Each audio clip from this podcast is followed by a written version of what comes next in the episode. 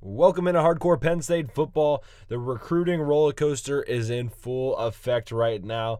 It's getting it's getting spicy. It's getting spicy. Some good, some bad. A lot to talk about. We also have a fan question revolving around recruiting roller coaster.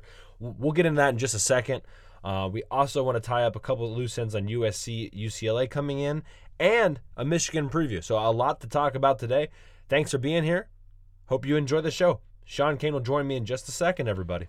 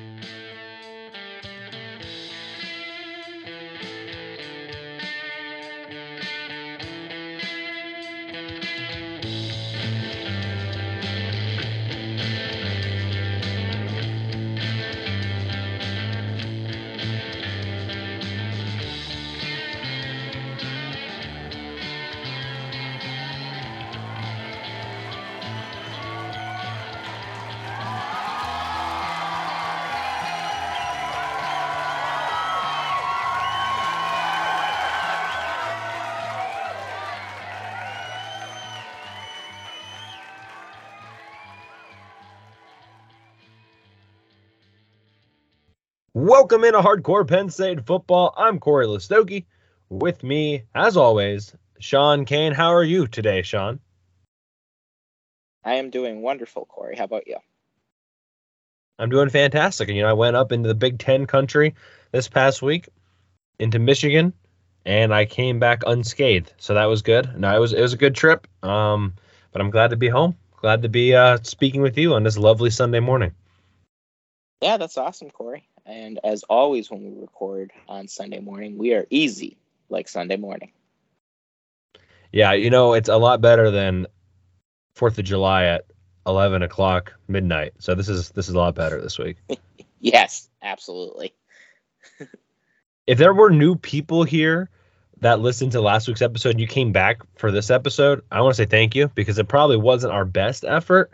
I think we had a good amount of enthusiasm but I can't say it was you know a plus material. Again, we were recording that late, late, late last week. Um, but I was really glad we got that uh, episode in because we ended that episode. I feel like with quite a bit of enthusiasm as far as where the recruiting world was going. And then, Sean, this is probably the wildest week in recruiting yet. And I, I couldn't. What what day was that? Was that was that Friday or Thursday? It was Thursday where things just went like in an hour things you know turned upside down and we'll get into it but it was just it was a nuts week. Yeah that's a good way to describe it. Um when you lose your quarterback commit and you lose out on a star running back that you thought was going to be coming to penn state um, all within an hour yeah it really uh, turns things upside down yeah, don't forget also Cam Seldon committed to Tennessee too in yes, that Cam same Seldon hour. Too. Yes. So that was yeah, uh so it was a rough hour for Penn State fans. It was, and I was even I was even like, dang, kind of upset. And then pretty clear that Mr. Moore is going to be heading to Ohio State too. So that was kind of all in the same day. So yep. Not the best day. We'll talk a little bit more about all that um, in a second. But we do have two fan questions and instead of waiting to the end, we're going to get to them this week. So thank you guys again uh, for the fan question submitting submissions. Uh, if you have questions, tweet them at Hardcore PSU Football or comment on Facebook. We'll take those as well. Um, the first question we're going to go to Facebook. Uh, Malcolm Katzen said, "With USC and UCLA joining the Big Ten, will Penn State have a true rival?" Now, I don't know if Malcolm listened last week or not. Malcolm, if you're listening now, I recommend you go back and listen to the episode last week because we we spoke extensively um, about USC and UCLA joining. I mean, that's why we named the the, the episode title "Big Ten Gets Bigger." But I thought this was a good question to kind of bookend, kind of finish off the conversation last week uh, that we did have because there was a little bit more news, and it seems like, and there's been a lot of rumors, Sean, that really nobody knows what they're talking about as far as Pac 12 and the ACC joining together, maybe some ACC schools joining the SEC. A lot of rumors, Nothing uh, for sure. There's rumors that the Pac-12 teams are going to be joining the Big 12, so things have been all over the place. The only thing that is certain right now is it seems like Notre Dame is holding all of the cards. It seems like Notre Dame will be the if if anyone's going to be the next team in the Big Ten, Notre Dame's going to be the next team in the Big Ten. So keep an eye there. But honestly, it seems like Sean, it might be a couple, uh, maybe a year or two until something like that maybe happens. Yeah, this is what's known as silly season, where just a bunch of stuff gets thrown at the wall, and I think there are people behind the scenes. Um, I, I think a lot of these reporters, this is really what they're hearing but you wonder about how reliable the sources are and there's and there's just a lot of talk with a lot of people who might not know a whole lot so it's just a lot of stuff being thrown at the wall right now i think we both expect that things will kind of quiet down for a little while um, as long as notre dame is still out and they hold all the cards right now and it looks like Penn, the, the big ten is going to hold off until Notre Dame makes their decision. Uh, but again, that's subject to change too. Right, and, and, we talked about you know, and you had asked a good question that I just don't know if anyone's answered as far as why is the Big Ten waiting for Notre Dame when they could go get Stanford right now? They could go get Washington and Oregon right now if they wanted to. Um, and then if right. Notre Dame wants to join later, why not? So I think that's a good question. I still haven't really found an answer to that yet. Um, but to answer Malcolm's question, I posed this pretty much as soon as it happened because Malcolm, I'm I'm kind of right there with you.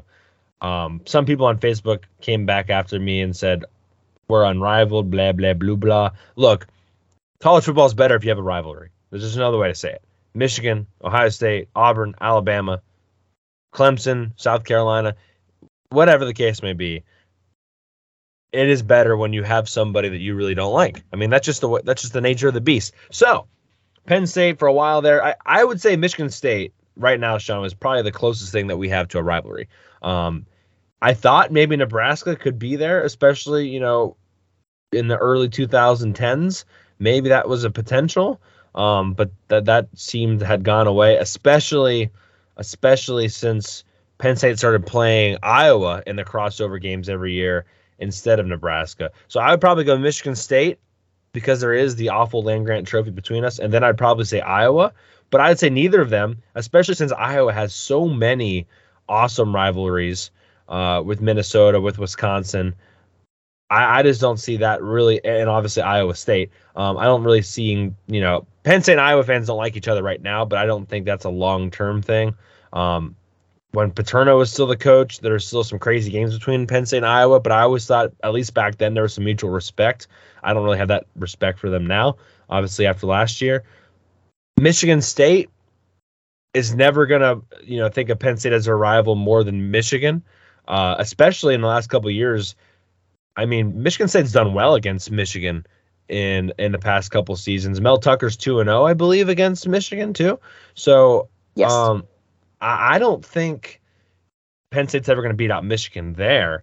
And so then you know now you're looking and obviously Michigan State if Notre Dame came in would have a big rivalry you know there too. So I, I don't think either of those teams are going to be it, and I don't think Nebraska is going to be it. So Malcolm, yes, I think, and it would be dumb if they didn't do this if they didn't push some sort of rivalry between USC and Penn State.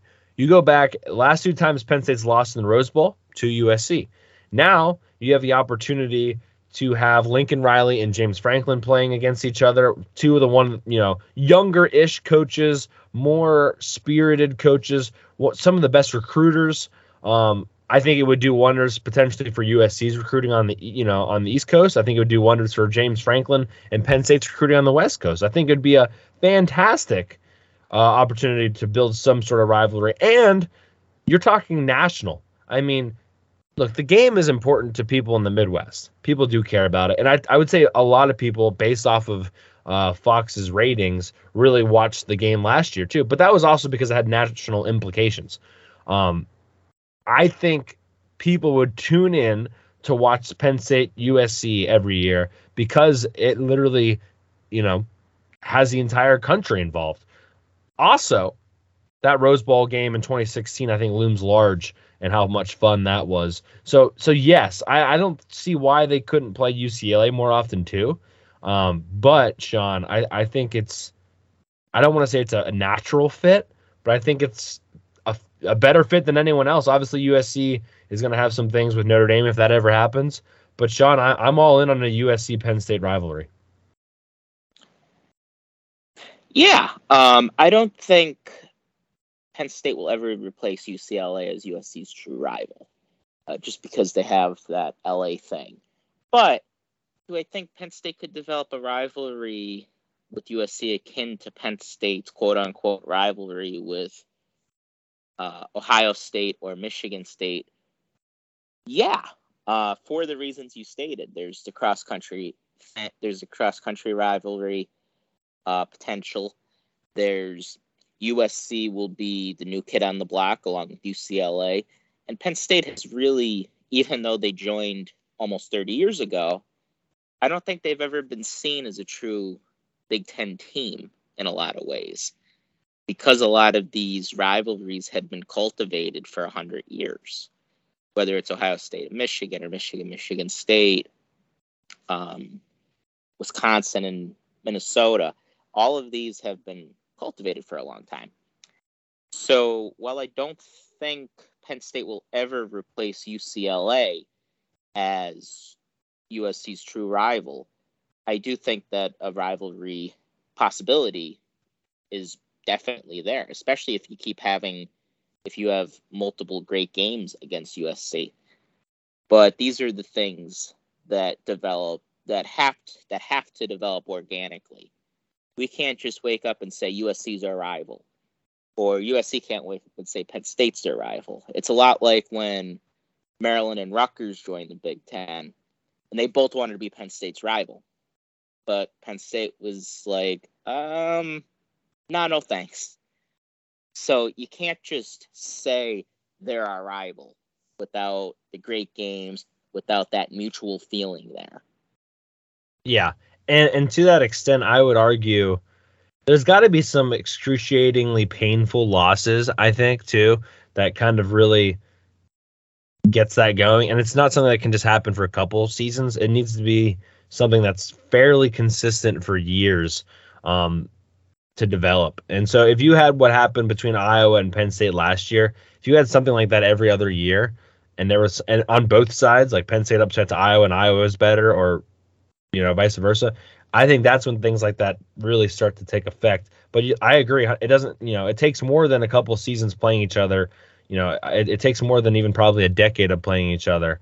Um, it's the playing them every year and and and kind of looking forward to the hating that that that is needed. And I don't think that's even happened. I think Michigan State's gotten closer. Um, I think honestly, maybe he's taken a step back with Mel Tucker. I thought for a little bit there, Michigan State was kind of ruining Penn State's seasons.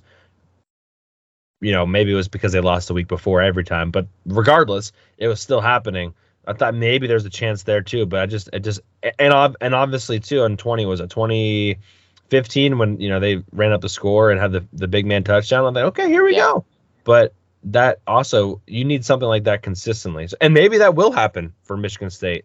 Um, but yeah, I, I think that's enough on that. I mean, it is what it is. If it happens, it happens. Like you said, uh, you're right. It's not going to replace UCLA, but I do think maybe it's not going to be a true rivalry. I do think it'll be an intriguing matchup that the Big Ten should take advantage of, uh, because yeah, you could get Maryland and you can get Rutgers that are a little bit more east than Penn State, but really Penn State USC is the best matchup that could come out of this. Now USC and Ohio State have played great games too, but Ohio State's already got Michigan, and the Big Ten was smart; they'd market it that way to begin with. Um, obviously USC coming in to Beaver Stadium for a whiteout would be pretty cool. So, especially, I mean, if if you want to get really creative with it, that would be the very first game in 2024.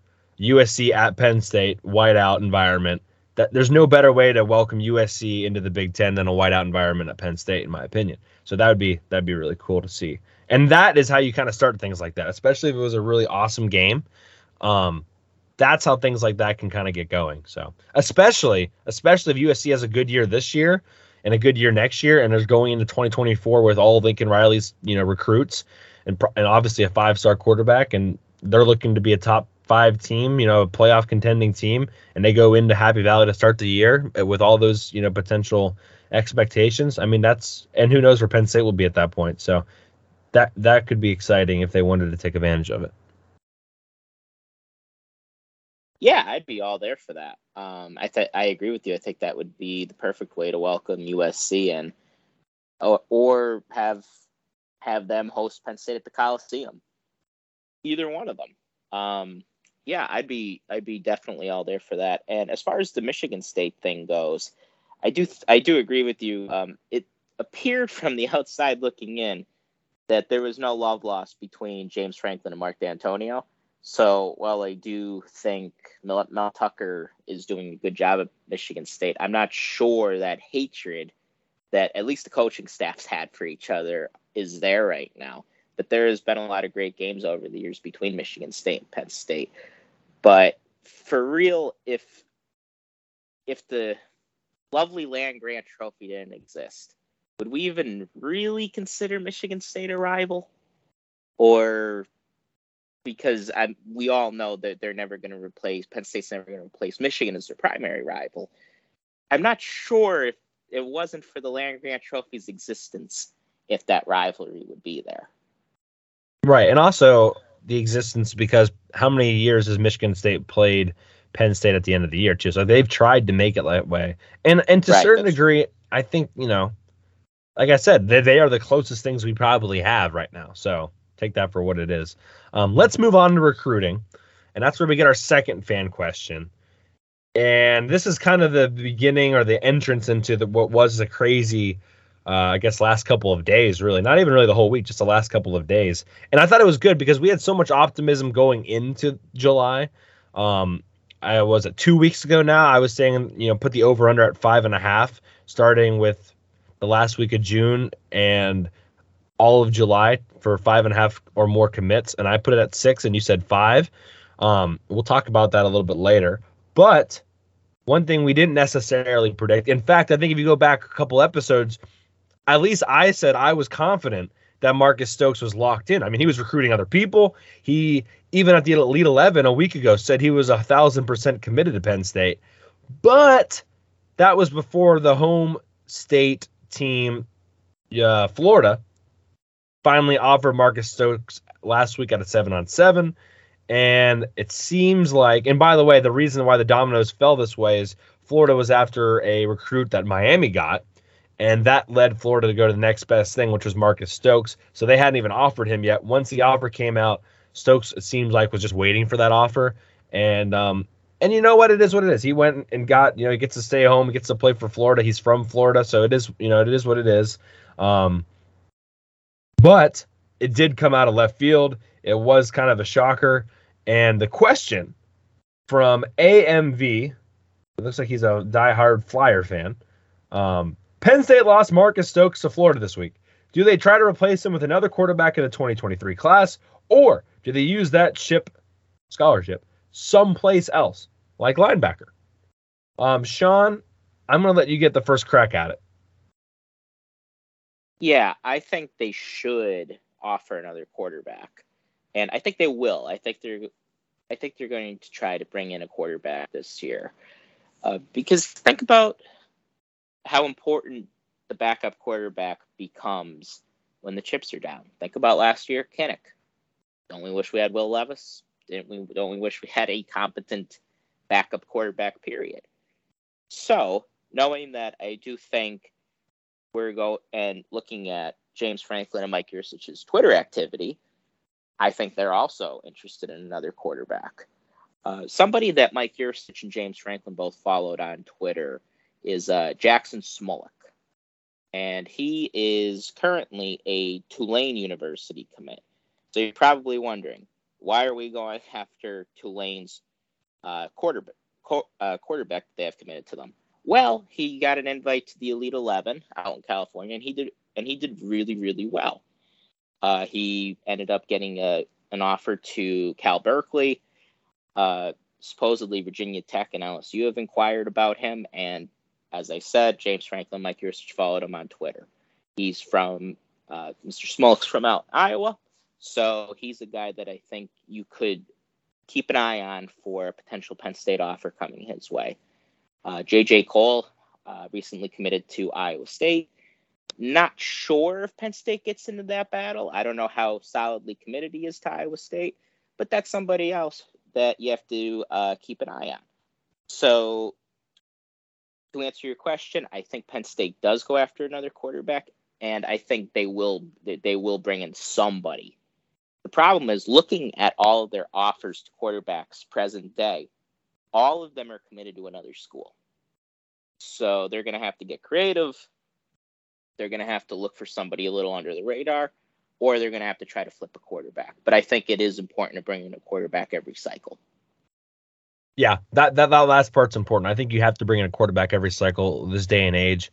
Obviously, you have Beau Pribula still, you have Drew Allar still, um, and Christian Veilleux, but it's hard to imagine all three of those guys will be even here from a year from now. I mean, that's just that's just the nature of the beast. Um, yeah, I, I, I think Smolik is probably the guy you're looking at. I think JJ Kohl is the next guy. Kohl was pretty high on Penn State until Stokes committed.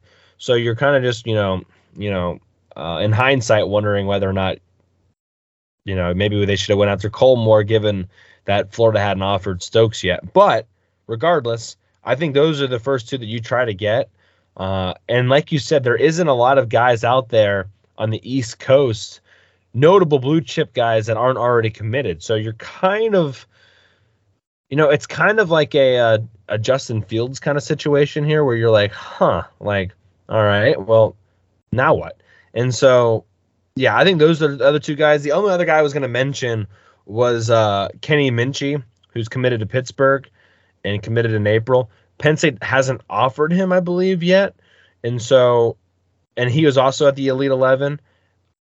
I don't think um, Penn State's going to get him, but that's just another guy. He's from Tennessee originally, coming up to Pittsburgh to play as at the moment. Um, just one more guy if you're going to throw another name in the hat that maybe Penn State goes after.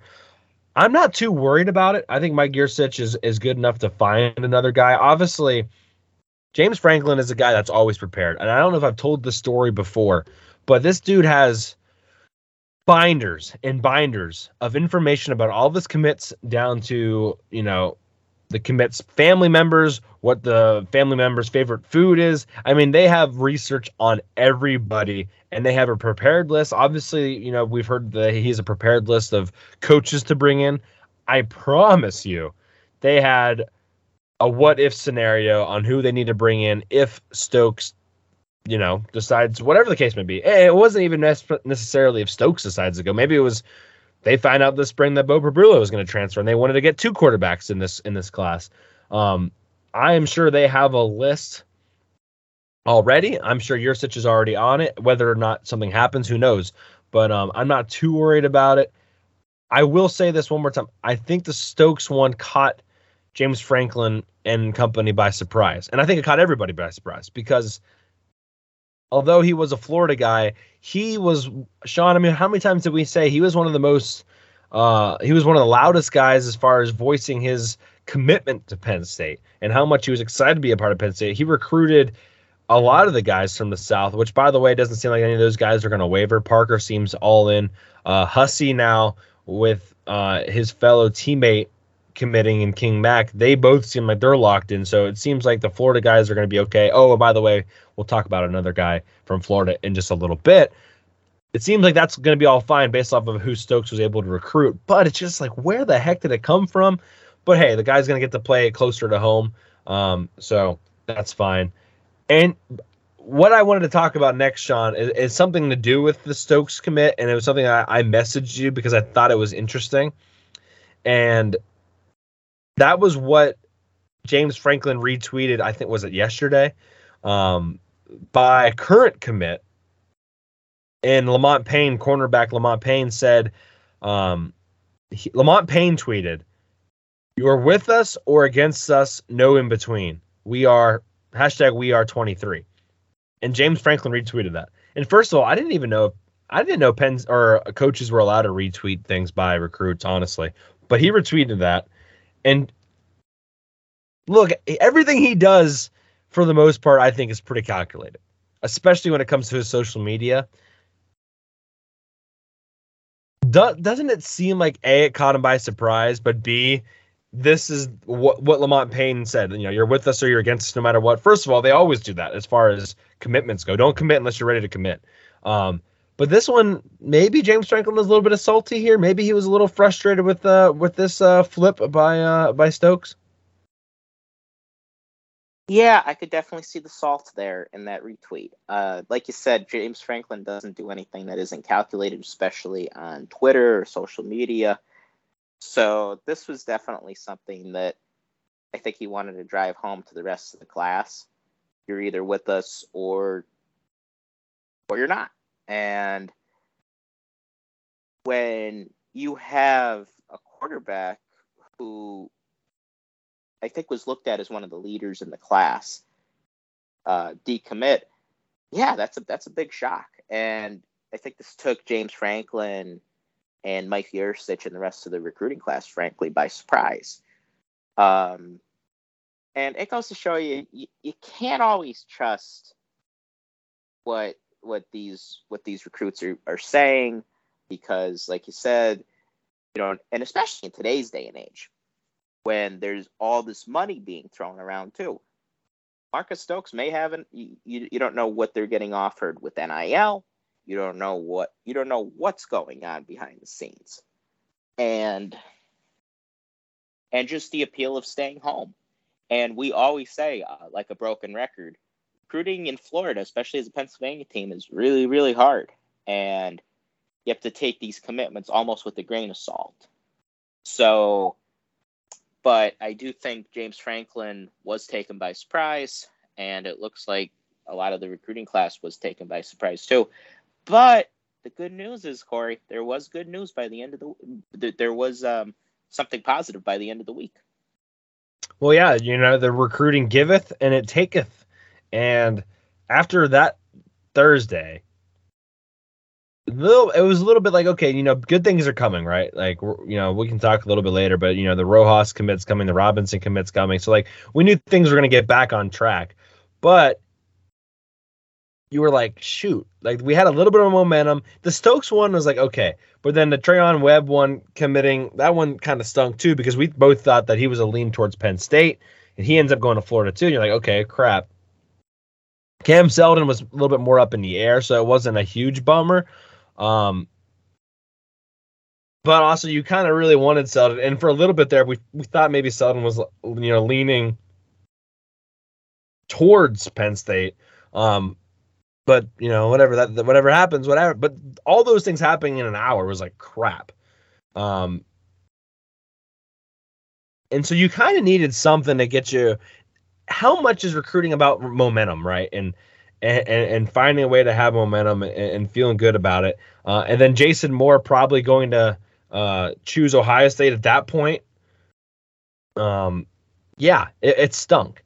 And so then I'm driving home on Friday, and all of a sudden a huge news comes. And now I don't want to emphasize the beginning part of this too much because although he was an Alabama commit, I don't really like it wasn't a flip the same way Florida flipped Stokes from Penn State to Florida. Now, Elliot Washington, the corner, four star guy, technically a safety in the 24 7 ranking is probably going to play corner at the next level. Um, he was committed to Alabama. And so Penn State did technically pull out the spatula and flip uh flip him from Alabama to Penn State. But he was already taking visits elsewhere. Um so the flipping he was going to go somewhere else. That wasn't where the surprise was. It wasn't like, "Oh my god, Penn State flipped like take that Nick Saban." Like that's that's not really the story here uh, at all. The story really is is most people including Michigan State really thought they were going to get him. They everyone really thought Michigan State was going to get him. Uh, there was, I believe, crystal balls in for for Michigan State. Everyone pretty much thought that this guy was going to go to Michigan State. And twice now in two weeks, Penn State has gotten two defensive backs from Michigan State. Which you know, if you don't understand the significance of that and you're, you're listening, Mel Tucker's a secondaries coach, and so you're expecting Mel Tucker to come in and pluck you know, some seriously good defensive backs. And now it's two now. And credit to Terry Smith, that's two now, and Poindexter, that's two now that have gone Penn State's way over Michigan State. And now King Mack was 100% 50 50 up in the air. Penn State got him. Washington was, Elliot Washington II was probably a Michigan State lean and they were able to get him. So don't take away from this. Oh, Penn State flipped an Alabama guy. Like, yes, he did, but the more important part of the story to me is they were able to get another guy that was probably a lean to Michigan State. Um, I think that's huge for a lot of different reasons, Sean. Yeah, absolutely. And Elliot Washington is somebody we've talked a little bit about on the pod uh, when he visited last year, uh, last month, but neither one of us really thought he was going to come for the reason you stated. Everybody thought he was going to go to Michigan State. And yes, he was technically an Alabama commit, but he was as soft a verbal as soft a verbals come. Everybody sort of thought, well, he's committed to Alabama, but he's going to end up at Michigan State. But he was somebody to keep an eye on because, as we as we've also said on this podcast, the key thing with Penn State is getting these guys on campus to visit, especially for an official visit. So Penn State did that, and while it looked like he was going to go to Michigan State, all of a sudden, out of the clear blue sky, he's going to Penn State. Um, I'm gonna, I could break him down a little bit for you. He's from uh, Venice, Florida. Never knew there was a Venice, Florida, right now. Um, until looking at Elliot Washington. Uh, he's listed as a safety, but he's going to be playing cornerback at Penn State. He had four interceptions last year as a junior. Uh, not afraid to hit. Uh, I think he's somebody who could be end up playing a lot of nickel at Penn State. He's got he's got pretty decent size. Want him to bulk up a little bit. He's 5'11", 195, and he's he's definitely a big. Uh, this is definitely a big get for Penn State going back into Florida, where I know they lost Marcus Stokes but they have had a lot of success down there recruiting. So I am I was pleasantly surprised when news came across that Elliot Washington committed to Penn State. I want to share this comment that we got on Facebook, and he this guy was actually responding to another guy who commented on Facebook, and I thought this was hilarious. I wanted to share it. This was before the Elliot Washington commit. Quote: "You're high as hell. Florida's a better school, better conference, three natties the past 25 years. What has Penn State done in a shit conference?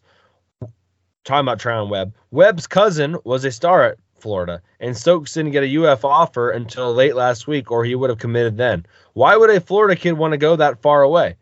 LMFAO, those days are gone now, clown. Enjoy recruiting up north. End quote. Which, by the way, is just, I mean, you can't make up that stuff to say that, first of all, while Penn State has two commits from the state of Florida beforehand, um, even with Stokes decommitting. But also, literally, I, I, with less than 24 hours later, Penn State gets another commit from Florida. Um, I thought, I thought that was just, you know, mwah, you can't you can't ask for better karma there. Um, I thought that was funny. Obviously, Florida wasn't really in the run for this guy. Like I said, it was down to Michigan State, but I guess the days aren't over. So I thought that was cool. Um, Penn State's done an exceptional job again in the South, even with Cam Seldon, who is from Virginia, not coming to Penn State. Um, you still got a couple guys from Alabama. You still got the best player from Virginia, and obviously now three guys from Florida. Uh, with with some things still to happen. So even with Webb not committing, things are still looking really good for this class. Um, you're kind of a bummer on a couple things, right? You're you're a bummer on Cam Seldon. Uh, you're a bummer on Webb and it's a bummer on Jason Moore. Now, Jason Moore, we always thought was going to go to Notre Dame. It's even a bigger bummer that he's probably going to go to Ohio State. I don't, I don't know if that's 100% official or not yet, um, but apparently he had a really good weekend up there. Larry Johnson Sr. still being a thorn in Penn State's side there. Um, so, you know, that stinks that he's going to end up at Ohio State instead of Notre Dame.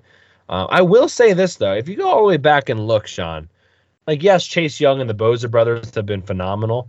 Um, but a guy like, uh, do you remember like like what Zach Harrison and what he we thought he was going to be for Penn State? Yes. He hasn't really done much at Ohio State. Now, I'm not trying to say sit here and say that Ohio State doesn't turn out great defensive end talent, but I'm just saying not everyone that goes to Ohio State's going to be a you know a first round pick, and Penn State, in its own manner, with what JSJ has been able to do, it's not at the Ohio State level, but it's pretty close. I mean, it's getting there. I mean, if you look at what Parsons is being able to do now as far as rushing the passer, what Oweh's been able to do as far as rushing the passer, um, yeah, I, I think it's getting there, and, and and who knows what happens um, down the road, but I, I, think Penn State's getting to that point, especially with the way they're recruiting too. So, um, and who knows what will happen this this year too. So, um, yeah, I, I, am excited for that. But I want to, Sean, get to um, what we talked about two weeks ago, and that over under at five and a half for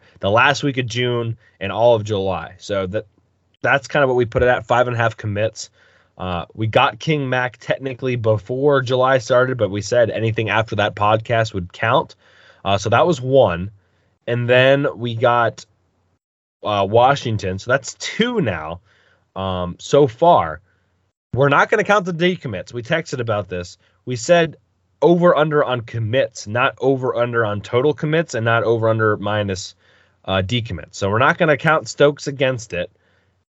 I think that might end up being the difference actually in, in how well July ends up. But Sean, if you're looking ahead, you have Rojas committing in July, who's a very much a Penn State lean. You have Ta'Mere Robinson committing in July, who's very much a Penn State lean. You have, uh, I believe, Evan Link, offensive tackle. I believe public knowledge now has him as a crystal ball in for Penn State. You have London Montgomery, who now is very important with Webb going to Florida. He's probably a Penn State lean. Um, that's four right there. So that would get you to six. Am I missing anyone that you're like, oh yeah, and also this guy? I don't think so. Yeah, London Montgomery commits tomorrow, and everybody seems to think that he's going to end up Penn State. Uh, like you said, Evan Link, Ta'Mere Robinson, Tony Rojas. So yeah, I I think that's everybody for July that we're expecting at this point. Now it could change. We could have other guys come in, and we've already decided we're not counting the decommits. So it looks like you're in a you're in a pretty good position to win the over under battle between me between me and you. So and I'm happy I'm happy to say that that we're going to end up with more commits than I thought um, at least for July. Yeah, uh, so look out for uh, next week's podcast because I'm expecting we're gonna we're going to be getting three commitments between today and by the time we record our next pod because I expect Robinson, Rojas, and Montgomery to all end up in this class.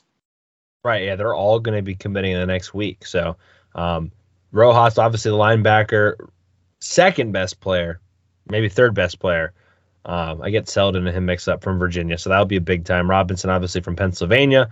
Um, still not 100% sure where he's going to end up playing defensively, but uh, he'll be a stud wherever he ends up. Um, and then Montgomery, running back, pretty important now at this point because obviously Webb not going. Um, the only other guy I think I want to talk about uh, I saw Kaveion Keys, who we thought was a pretty big North Carolina lean. Um, he set a date for August 27th. Uh, so that would just be a couple days before Penn State's season opener against Purdue. I like this, Sean, because for a while we thought he was North Carolina all the way. He comes up and visits visits at the end of June. Apparently, that made a huge impact, changed things quite a bit. At least got Penn State right back in the thick of things. I think if he would have committed right away after that, I think he probably would have gone to North Carolina. But the fact that, that now there's a whole nother month until he commits, a uh, month and a half really, that that tells me maybe Penn State's got a pretty good chance that he's waiting until then. I don't know. What are your thoughts on that? Yeah, Penn State's in it for him. Uh, he has a really good relationship with Mack Brown and uh, Dre Bly down at North Carolina. But yeah, Penn State's definitely in it. Um, and we have Anthony Poindexter as his primary recruiter. So I'm maybe you know if I were to say he was going to, if you were to tell me he was going to commit tomorrow, I'd probably say he'll he would commit to North Carolina. There's a long time between now and late August. So if he announced that he was committing this week, I would say North Carolina is almost certainly the bet there.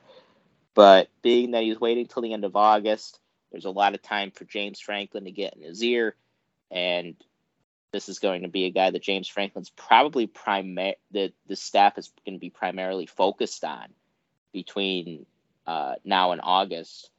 Yeah, I think Penn State is right in the thick of things with him, and that there's a lot of time to uh, to try to secure that commitment to Penn State. Yep, And, and, he, you, you, I'm Go ahead. no, go ahead. Yeah, you, yeah, uh, you do have to wonder why he picked the end of August. Um, I'm not. Sh- I'm, I'm honestly not sure. It could be like his birthday or something. So he may. It yeah, it is his birthday. It is his birthday. So maybe he is silently committed to someone, and he's just waiting that long because it's his birthday. But maybe he's not too. Right. Yeah, it is his birthday, and I agree. If he had a pick right now, I think UNC. But a lot can happen, obviously, in just a week. So you, you put a month and a half in between then. Who knows what happens? But yeah, I'd say he's a UNC lean, but I think Penn State made up some ground.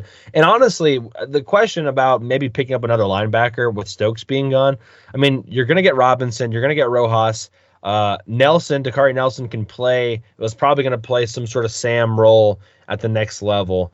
Um, so you already have three guys and feel pretty good about it. now. Robinson maybe play some defensive end, but I mean that that's kind of depending on how much more he grows. Um, so you're not desperately trying to get keys. Um, it's not the end of the world if you don't get keys, um, but that's kind of where they're at as far as depth goes. I don't really know, Sean. At this point, I mean, is there anywhere where you're like, okay, who the heck do they really need to go get? Because I, as far as position goes, I, if they get Link, they get back a, a, a lineman, obviously that they lost when Miller went to flip to Georgia. Um, you feel pretty good about the offensive line position. You're never going to say no to offense, good offensive lineman. Uh, you, if you get Montgomery, you feel pretty good about the running back position. Obviously, another quarterback. We've talked about that extensively. Um, is there anywhere else where you're like, oh yeah, they need maybe a, def, a bigger defensive lineman? I, I mean, maybe that's where you kind of go. I don't know. Yeah, like you said, you never have enough offensive linemen. You never have, and with how thin we've been at linebacker, I probably wouldn't mind taking in another linebacker, and we need a quarterback. So look for another quarterback commitment. And if they were to land Robinson, um, Rojas, Montgomery, and Link, plus a quarterback, that'd bring them to 21 recruits. Uh, I'd have to take a closer look at where we are right now in scholarships and to see how many other guys we could fit in this class, assuming everybody else sticks. But yeah, I would like to bring in probably either another linebacker or edge rusher in in addition to um, what we have, at, in addition to another quarterback. But yeah, we don't need another rec- or and another thing to keep in mind, we might bring in another receiver too. So I would expect this class to probably end up with about 23 ish guys, give or take. Yeah, I, I think that's. I mean, they're gonna have most, of, if not almost all of them, uh, pretty much wrapped up before uh, before the season starts. Which I continue to say that's huge as far as getting them obviously on board in December for the early signing period. But also, you don't have to kind of scramble at the end. You're not waiting for a couple big time guys. Like obviously, if you're in the run for a five star guy at the end of the day, like that's fantastic. Um, but you know, it's not the end of the world. Uh, I'm trying to think also is there isn't there there's another receiver I'm blanking on. Um is his name Taylor? Um I, I'm gonna have to Yes, yes. Car- I think Carmelo Taylor. Yes. He's a guy maybe you kind of pay attention to. Maybe that's another guy that kind of comes on board at some point. Um, I don't know if you have any thoughts there, uh, but I, you know his name pops up quite a bit. Yes, I'm happy we mentioned him actually because he commits on July 25th. And he's a guy that Penn State does have a good chance at, I believe. He's a speedster from a speedster from Roanoke, Virginia. And it looks like he's going to be deciding between South Carolina, Virginia Tech, and Penn State. So keep an eye on Carmelo Taylor as a possible commit. And just by the way, if, if they do get Taylor, um, then I just blow the over under out of the water, even with the decommit of Stokes. So just keep that in mind. Yep, then you then you firmly have uh, then you firmly won the battle there, even with the Stokes decommit. Right. And I would like the, like the record to be said that I did that before I even knew some of these commitment dates. Like we didn't even have commitment dates uh, for Robinson yet. I don't think we had we didn't definitely didn't have a commitment date for Montgomery. Um, as far as a couple, I don't think King Mack had a date 100% yet. So um, yeah, I, I want to take full credit for thinking that I know more than you about recruiting when I definitely don't. yes, kudos to you, Corey. But very, very, and and by the way, you did. Nobody expected Elliot Washington. So, Big J journalism by Corey Listowke, ladies and gentlemen. Yes, I had the insider on that one for sure. No, that one definitely, obviously, might end up saving me. So, uh, yeah, that would be that'd be huge. Um, all right, Sean. I think we talked extensively. I mean, it's 45 minutes, and all we've talked about pretty much is recruiting. Um, again, guys, 24/7 Sports is um, where we provide you guys with free information. There's a lot more stuff behind a paywall that we could mention, um, and we recommend it. That's all I'm going to say about it. I'd like to just reiterate that from time to time so people don't think we're just taking 24 7 sports insider information and throwing it out to everybody. Um, moving on, Michigan preview. Um, by the way, the Know Your Enemies, the Northwestern, I got behind a little bit, but that's okay. The Northwestern one's going to come out tomorrow. The Michigan one probably will come out Wednesday. So I'm going to try to catch up this week. Uh, not mustard, catch up, and uh, see if we can kind of get back on track there a little bit. Obviously, Michigan, the sixth game of the year for Penn State.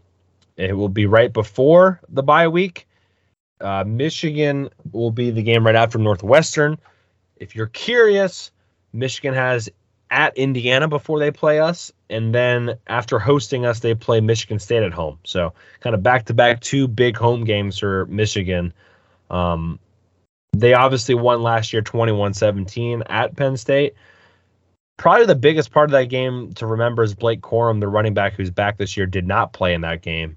Um, before I turn it over to you, Sean, the only a couple of things I want to note: new offensive coordinator and new defensive coordinator. So uh, our boy Josh Gattis gone to Miami, and obviously no surprise, Miami's recruiting exceptionally well um, down there, and probably a lot to do with Gattis because Gattis is an amazing recruiter. Matt Weiss will be the co-offensive coordinator. Sherrone Moore will be also the other co-offensive coordinator. Matt Weiss was just the quarterbacks coach last year, and and Moore's been the offensive line tight ends coach there for a little bit. Defensive coordinator wise, uh, Jesse Mint Minter will be taking over. Um, he was at Vandy last year for one year, so he'll be the new defensive coordinator there. Still kind of expect a similar scheme. Um, I do want to say there's a lot of Ravens background with all these guys. So the Harbaugh brothers are kind of, you know, switching out people because Michigan's old defensive coordinator, Mike Macdonald, went to Baltimore. So they're all kind of just going back and forth between Baltimore and Michigan. Uh, this will be their third defensive coordinator in three years, for what that's worth. The final thing I'll say, Sean, uh, 24 7 sports composite rankings in the last four years gives them an average of 11.8. Um, and Penn State, I believe, is right around 13. So they're a little bit better um, as far as composite rankings go. Uh, Sean, your first thoughts on Michigan this year? Yeah, they look like a possibly even more explosive offense this year. Like you said, they get Blake Corum back, who I, I don't believe played against Penn State last year. I believe he was he did injured. Not. Yes. Yeah. Um, Donovan Edwards, uh, who is a very highly recruited running back, uh, he's also going to be t- taking uh, some some snaps at running back. Uh, he was a guy at Penn State also recruited. Um, Ronnie Bell returns from from a torn ACL last year. Um, he he's been a really really good receiver for them for a long time, and uh, Cornel- Cornelius uh, Cornelius Johnson also returns for them at receiver. So I'm expecting a more explosive offense. It's important to note that there's still a quarterback controversy at Michigan, and I'm sort of surprised they made the playoffs last year because it never really felt like, well, not never. I think around the last part of the season, they really committed to Cade McNamara over JJ McCarthy. I think that was the right move because if you think back to the Michigan State game, they really should have beaten Michigan State, but they kept switching quarterbacks in, and then Jake and then um, JJ McCarthy uh, fumbled the ball, and that sort of changed the whole uh, trajectory to that game. So I'm expecting a more uh, explosive offense. They return a few um, offensive linemen, for, a, few, a few offensive linemen from their uh, great offensive line that they had last year. So I'm expecting a more explosive offense. Uh, on defense, you don't replace a guy like Aidan Hutchinson um, or David Ojabo, frankly. Uh, David Ojabo would have been a first round pick if he hadn't, uh, unfortunately, torn his Achilles at his pro day. Um, but I'm still expecting a stout defense. Uh, it looks like they're going to be trying to incorporate a lot of what they did last year. So the scheme shouldn't be too different, even though they are getting a new defense coordinator. And I think similarly on offense, because while Josh Gattis was the offensive coordinator last year, let's be real, that was a classic Jim Harbaugh offense that they ran. There's a lot of ground and pound. Um, and they really grounded and pounded teams into submission all through the Big Ten last year, and that's why they won the conference.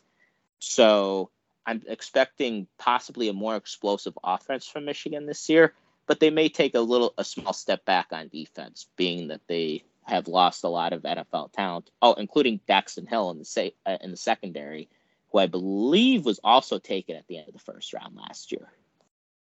Yeah, yeah, he was. Um, yeah, you said a lot of good things there, Sean. Um, I think as far as the quarterback situation goes, they're going to end up starting Cade McNamara.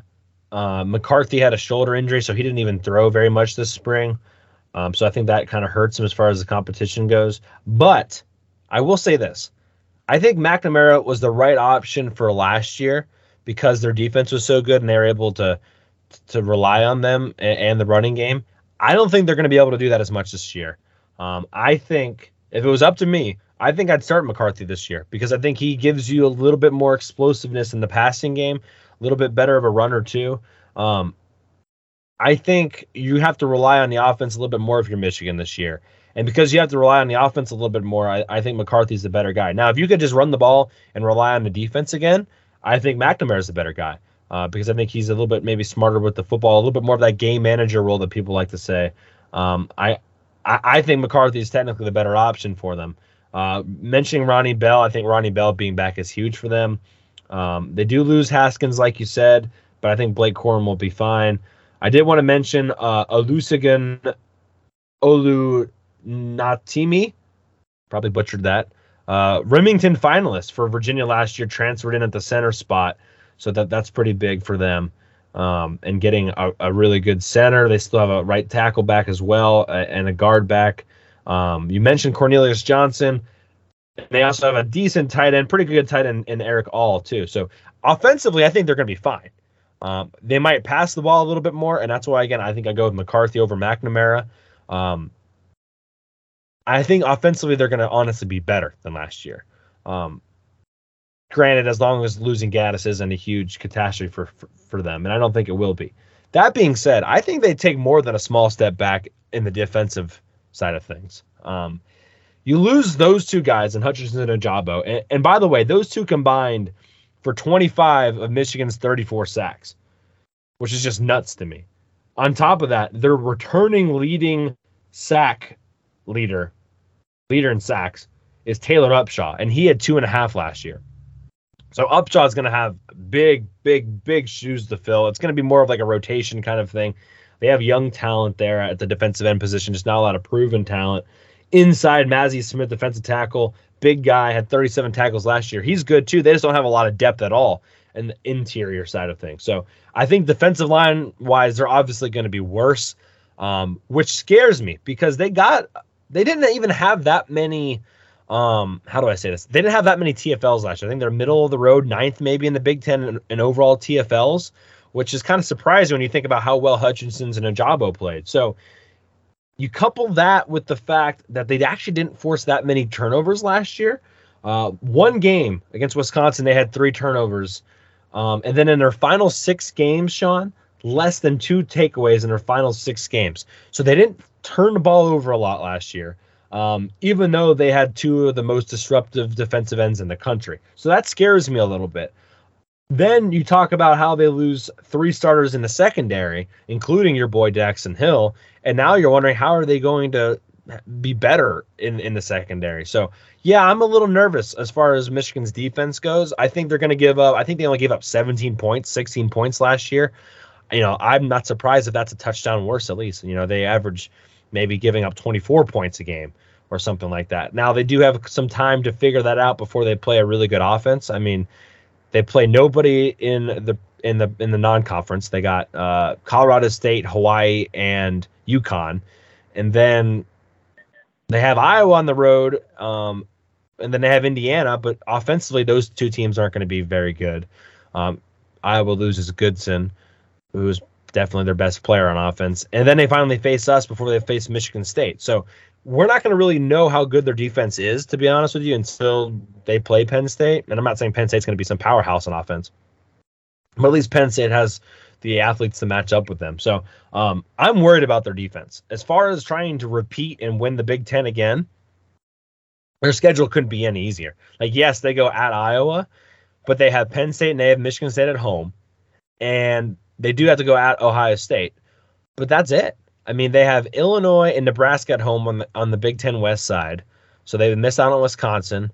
Um, Nebraska could be better, but they have them at home, so I'm you know not too worried there. Their road games in the Big Ten East are Ohio State, obviously that's tough, but then they have Rutgers and Indiana, so they have a really favorable schedule. Nobody again in the non-conference. Um, their offense should be good enough for them to win most of the games, even if the defense is really bad. And I think the defense will be okay, but there's no way they're as good as last year. Um, and honestly, if it wasn't for the two defensive ends, Penn State probably beats them last year. Um, now that's without Blake Corum, but my point still stands. I'm worried about their defense, and if they're going to try to repeat again, I don't know how. For example, Sean, you talk about going on the road at Columbus. I don't know how you talk about Michigan beating Col- Ohio State with what Ohio State has on their offense. If that turns into a shootout, there's no way I believe in Cade McNamara or McCarthy for that matter in out dueling CJ Stroud and the amount of talent he has over there. That just doesn't happen. Yeah, I mean, you know, they did put up 42 points last year against against Ohio State. So now that was it was a little different though because they kind of pounded Ohio State in, in submission. But yeah, I think generally that point stands. Um, and last year when they played oh, when they played Penn State, I agree with you. David Ojabo and Aidan Hutchinson just ate us alive. And Sean, there's there's a picture that floats out there that I've seen. And it's Sean Clifford standing back behind the line with the ball in his hands. Penn State's five offensive linemen all all around the line of scrimmage. And then three or four Michigan defensive linemen are all around Sean Clifford. And that kind of encapsulated right there in one picture. A picture says a thousand words. That showed exactly what happened. that that kind of underscores what happened in that game last year. Sean Clifford ran for his life. And it was because they couldn't handle Hutchinson or Ojabo. So you take both of them out. Yeah, I think there is going to be a step back for Michigan on defense. Um, but looking at their schedule, as you said, they play nobody uh, for the first month of the season. Then they got to go to Kinnick. It's always going to be a tough game. Uh, got Indiana, and then they got Penn State. So they have a lot of time in September to kind of work things out, maybe work out what they're going to do at quarterback. Um, and then you really that they have they have a mini gauntlet in October with Iowa, then then Indiana they should beat, and they host Penn State and they host Michigan State. So that October stretch is really going to define what Michigan season's going to be. Right, right, and and you look at the matchup between Penn State and Michigan closely. Um, I, I really think it comes down to getting pressure on the quarterback, and I don't know if I've said this for a while, but I, I like Penn State's defensive line better than Michigan's defensive line this year. Uh, obviously, Michigan's offensive line is going to be good, um, and, and, probably better than Penn State's because that's not saying that much as of right now. Um, but I think that's going to be an interesting matchup. Can Michigan just run the ball? Because when Michigan beats Penn State, they just run the ball better. Um, and that's not saying very much again. But I think this year is going to be a little bit different. I I think as far as scheme wise, Michigan's going to be pretty different. Yeah, like maybe they can run the ball, Blake Corum a lot, but I still think they're going to have to throw the ball a little bit more. And defensively, I don't think they're going to be as stout. And I think that opens up the door a little bit more um, in, in, terms of Penn State having a little bit more wiggle room. Uh, it's not going to be one of those situations where you're going up against a defense that's just playing lockdown man coverage and your quarterback doesn't have enough time in the pocket to throw and you just get sacked all day. I, I don't think that's going to be a, a, situation this season. Um, I, I, just think the scheme wise, Michigan's going to be opposite of what they were last year. Could they be just as good? Yeah. But I don't think they're to, if they're to get it done, I don't think they're to get it done the same way. If that makes sense. Yeah. Having having two edge guys like that is is so critical because they could carry you through whole games against good opponents. Um, like you said, they carried them through Penn State. That they played very well against Michigan State, even though they lost, they played well.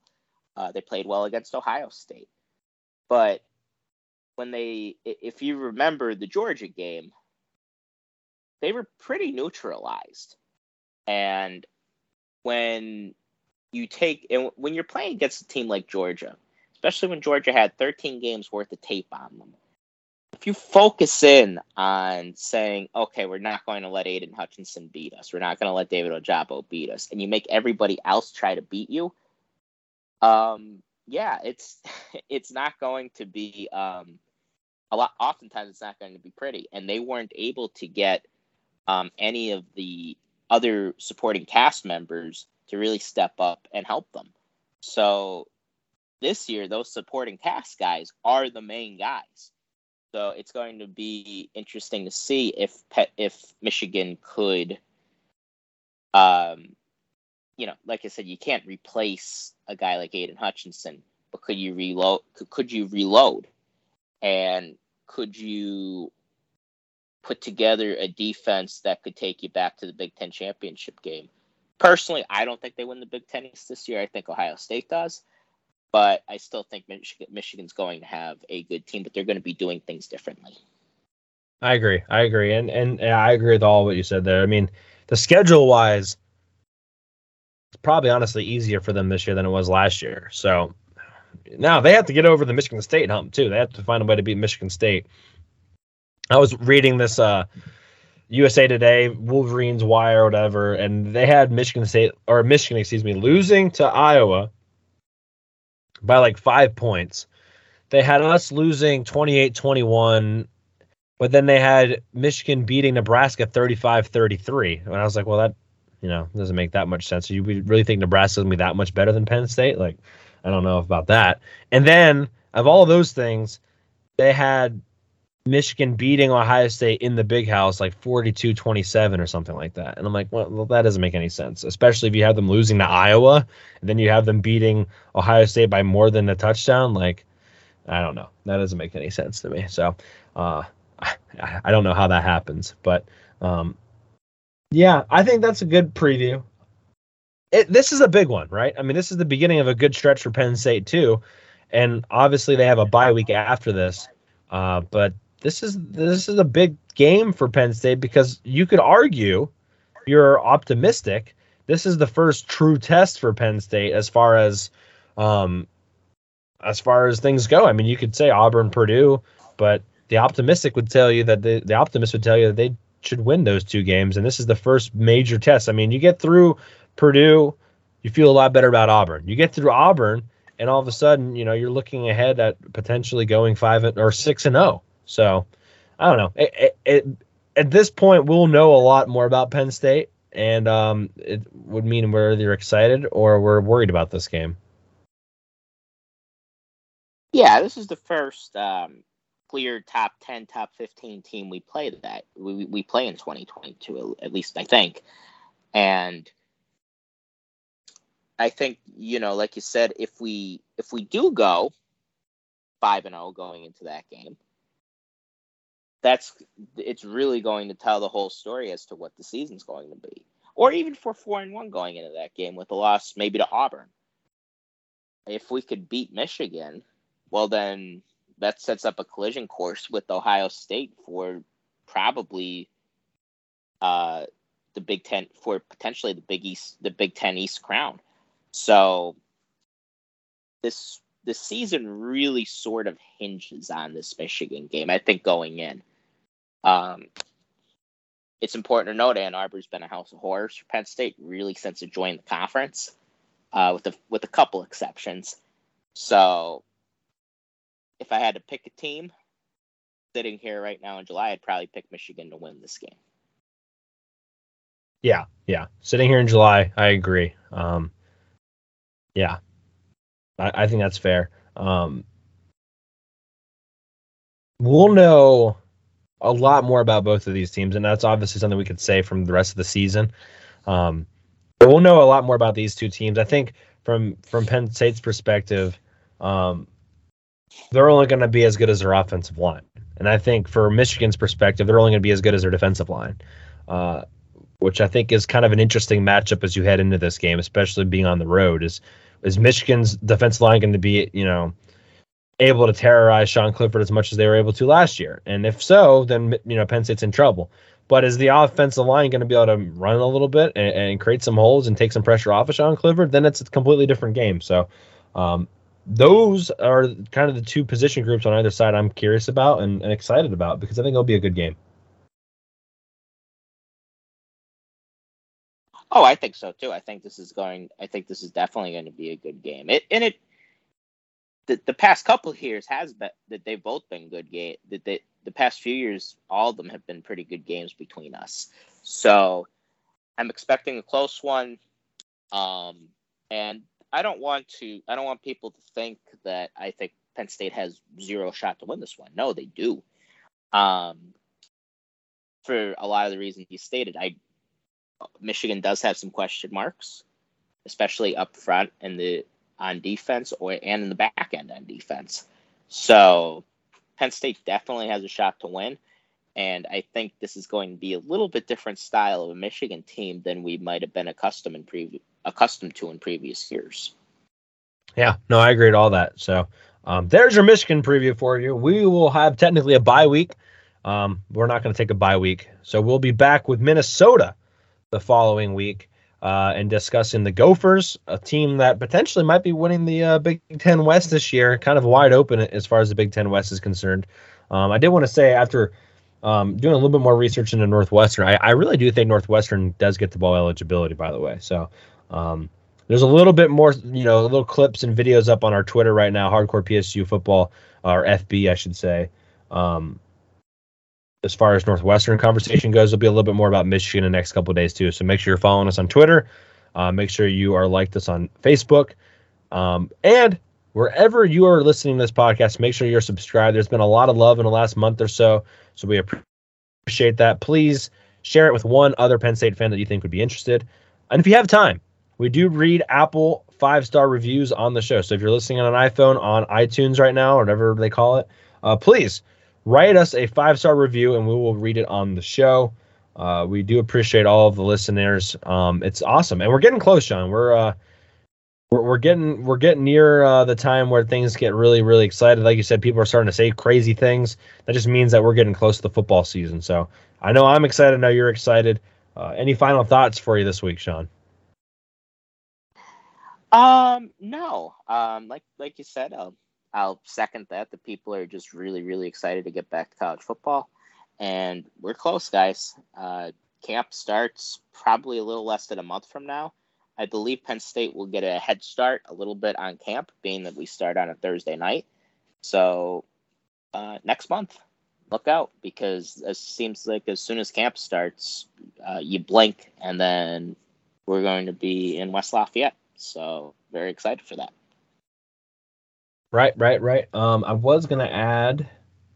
Oh, well, next time we talk, most likely going to be talking about three new commits to Penn State. So um, look out for London Montgomery tomorrow.